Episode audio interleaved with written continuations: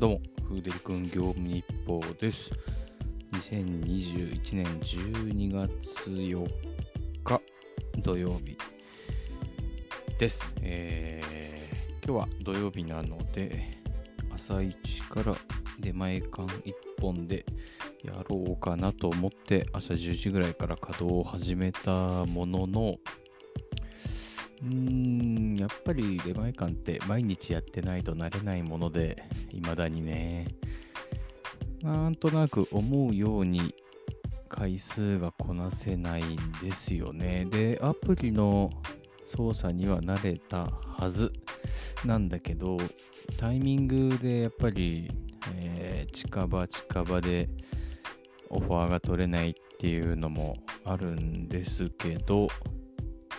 うん、やっぱり冷静に考えてみると遠いんですよね。うん、なんか遠い。もしメニューでこのオファー来たら普通に1700円ぐらい一撃で取れるような案件がなんとなく多いように思えるというか、まあ、そういうものが残ってるのかもしれないですけどね結構街中にも赤い帽子の配達員目立ってきたのでみんながみんなが慣れるとやっぱりあの暑い店とかそういうあのいい感じのオーダーっていうのはやっぱりすぐ取られる傾向にあるのかなとか。うん、やっぱあとはみんなで、うん、なんか取り合ってるって感覚はしないんだけど、やっぱりこう、表示が出て、ちょっと迷ってると取れなくなるとかっていうのがあるから、やっぱりみんな必死に取ったりはしてるのかなとは思いつつ、うん、まあとにかく、えー取れなくはないんだけど、冷静に考えて時間がすごくかかる。うん、もうもはやアプリのせいではなくなったかもしれないけど、うん、なんか一回一回遠いしで休日の昼間とかの繁華街とかその車が通るとことかではやっぱり交通がねちょっと時間がすごいかかっちゃって結局そもそも20分ぐらいかかるところが30分になったりっていうのがちょっと多くてで朝10時から夕方4時ぐらいかなまでやって何回ぐらい行ったかなと思ったら10回ぐらいしかやってなかったんですですよね。だそれが取れたか取れてないかというとまあ別に人それぞれだとは思うんだけど個人的にはなんか少ないなっていう感じがすごいしてるというか、うん、もうちょっと回数いってたと思ったんだけどなーって感じで、で、ちょうどまあ、ガソリンとかも切れるかなと思ったんで、一度家に帰ろうと思って、うん、で、ブースト思いっきりかかってる時間だったけど、まあ、オーダーがそもそもあまりないみたいな時間に一度帰ってきて、仕切り直しをしたんですけど、えー今日はそうですね出前館をずっとやろうと考えてはいたんですけど仕切り直して夕方、まあ、6時とかに出てって取ったオーダー自体はオーダー自体は何にも問題がないというか全部想定内のことが起こってはいたんですけどやっぱりアプリが最悪っすね、今のところね。その、ウーバーとメニューと、えー出前館って今3つやってはいるんですけど、あくまで比較です。比較をしたときにですけど、他の、あの、例えばウォルトとか、フードパンダとかのことは知らないし、あくまで個人個人の感想ではあるんですけど、あの今までもね散々出前館のシステムにちょっと物申したりみたいなあのことは言ったんですけど相変わらずダメだなと思ったのが地図アプリですよね。あの 基本的にどの会社も Google マップベースでやってはいるんですけどうん出前館の場合だけ完全に Google マップのみに頼るというかまあいろいろ設定あるとは思うんですけどね。一応そのアプリの方でも確認ができてとかっていうのがなかなかしにくくてで Uber とかの場合は、えー、Google でまあ適当に場所を近づいたらアプリの方に一回戻ってでもうすでに地図が拡大されてて見やすいとか、うん、最初は Uber でさえ見にくいなと思ってたぐらいなんだけど今思えば非常に見やすいなって感じで。で出前館のアプリの地図のまず領域が狭いっていうのは、まあ、皆さんご存知というか配達員の方ならみんななんだよこれって思ってる部分だとは思うんですけどまず領域が小さいしえー、オートでズームをしてくれないんで、その狭い領域の中で詳細どこかなってこう広げていくんですけど、結局 Google マップなんで一緒なんですよね。Google マップで見るのと、外部アプリで見るのと一緒で、で、Google マップ、今回はその、出前館のアプリじゃなくて、Google マップにちょっと文句があって、なんであんな地図が出ないんですかね。なんかやっぱり、うん、個人的な趣味ではあるんですけど Google マップと例えば Yahoo マップとってなったら Google の方がやっぱ洗練されてるような感じがしてずっとあのプライベートでも使ってはいるんですけどなんか昔あったあのー、Apple がマップマップを作った時の Apple マップでしたっけ？あの時の情報量がやたら少なくて、あのー、ね、家を調べたら駅にの上にピンが立つみたいな、なんかそういう変なトラブルがあったっていうのが昔あったんですけど、なんかそれを彷彿とさせるような出なさなんですよね。なんか有名な地域っていうのは当然出ますけど、横浜駅前とか。でもなんか、例えば、よくお客さんが住所をあまり書かない状態であの登録とかしてるときになんか大体のとこしか出てこないっていう例は当然あるんですけど、まあ、それは地図のせいではないじゃないですか。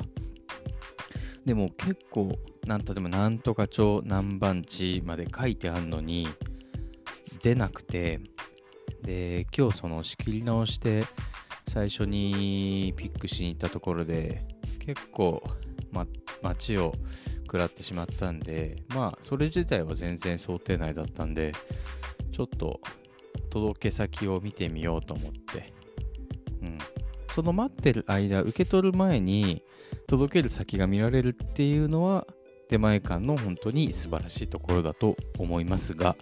そこで、えー、一回見て、で、Google マップに変えて、拡大してみたところ明らかにおかしいんですよね。生き方が微妙すぎるというかで住所もマンション名も書いてくれてるのにヒットしないしで地図でピンが立ってるところを広げたらもうそれ自体がもう明らかにおかしいって一発で分かったんでこりゃまあ絶対トラブルになるなと思って、そのトラブルって行きにくいっていうか、絶対到着できないと思ったんで、あの住所の書き方を変えてみたりとか、例えばマンション名だけで入れてみたり、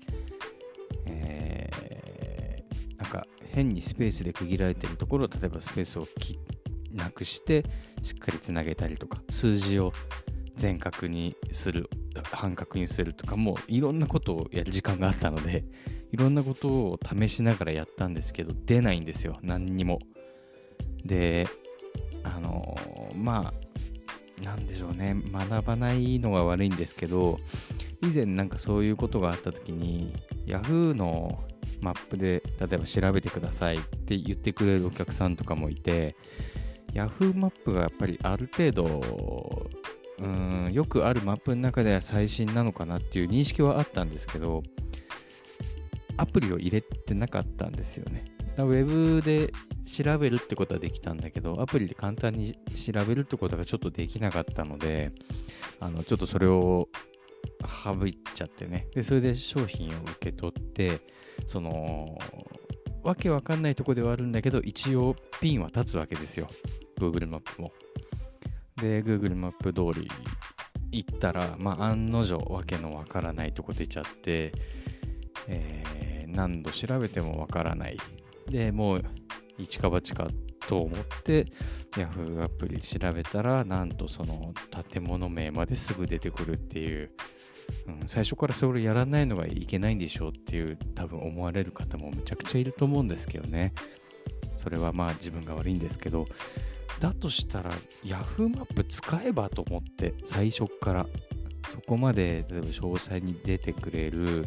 で Google マップは適当なとこしか出てこないとかだったら使えばとか思っちゃってそことはまあ利権とかもあるんでしょうけど。うん、だから今度から Google マップと Yahoo マップはちょっとダブルで使用してこうかなとは思ってます。はい、それで、あの、Yahoo マップで出て、なんとかお届け終わって、で、もう一発、えー、オファーが1件残ってたので、まあ次これやるかと思って行ったら、やっぱり、あの、ちゃんとピック場所、ドロップ場所は分かってはいるんだけど、遠いのを取っちゃって、あ、やべえと思って。取ったのはまあしょうがないんだけどね。で、なんか結構残ってたオーダーだったのかわかんないけど、お店の人が、あ、やっと来たみたいな感じで出迎えてくれて、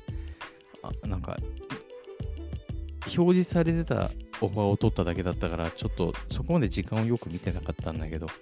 そんな待ったのかなと思ったら、時間見たら結構待ってて、ね、うん、それはまあ、こちらが悪いと、もう誰も悪くないとは思うんですけど、で、行った先が、また、その、Google マップで、また、あのー、変なとこのぐるぐる入り組んだところを案内されて、で、案内されきったとこから、その建物が見えるのに、その建物そこからは入れないっていう、あの、そこも Google マップでの表拡大したらその表示すらされてはいたんですけど今度はその侵入口の不備ですよね。まあ住宅結構入り組んでるとこ多いからね地図地図の中の機械の人もね あのわかんないのかもしれないんですけど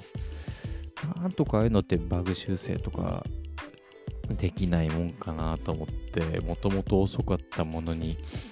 さらにちょっとね、2、3分遅くなっちゃったりして申し訳なかったんですけど、それでもお客様は温かく出迎えてくださって何も文句も言わず、非常に恐縮でございますね。で、その朝一のなかなか件数がいかなかったのと、でその仕切り直しでやった時もそのいろいろそういう時間的なことがあって1時間に1件だったんですよ。配達できたのが。でなんだこれと思ってその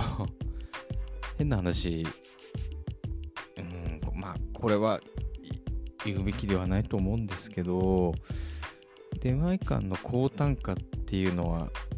他の会社のサービスとの差だと今まで思ってはいたんですけどなんか稼働の仕方によっては単純に時間がかかるからその分高いみたいな。単純にもうそういう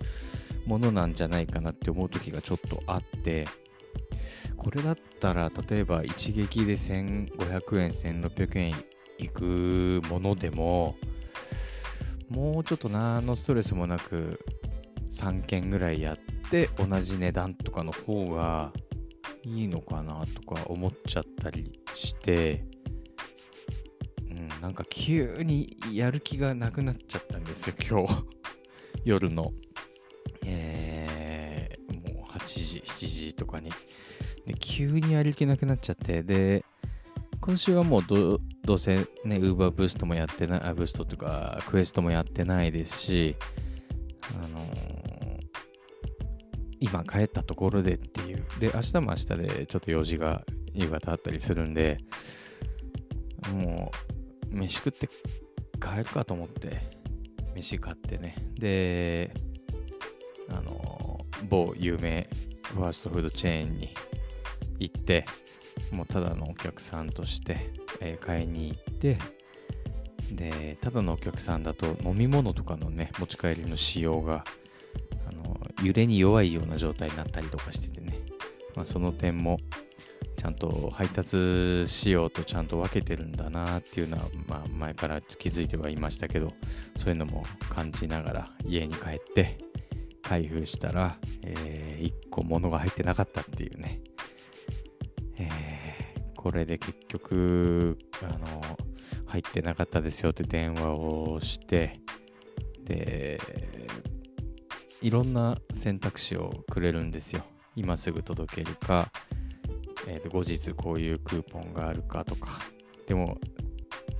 今食べたいと思って買ったメインの商品がなかったので、いや、すいません、今くださいって言って、あの、その商品1個だけ届けてもらうのをちょっと待つっていうね。なんか大変ですよね。で、そういうのって、こういう Uber とかの店員には、あ Uber とかの、ね、配達員とかには当然ない仕事で、そのチェーン店の人が責任持ってやんなきゃいけないっていう。だからまあ、我々もね、その物を大事に運ぶっていうのもそうなんですけど、お店側の人も相当気遣って、あの、商品のチェックとかしてるんだなーって思うと、やっぱり声を荒げて文句言う気にはなれないですよね。本当に持ってきてくれてありがとうみたいな。うん、まあ、それはすごくどうでもいい話なんですけど、明日からも気をつけようという話で。で、明日は日曜日なので、えーちょっとメニューの高額ブーストを狙って朝からちょっと移動をしてみようかななんて考えております。それでは本日もお疲れ様でした。また明日。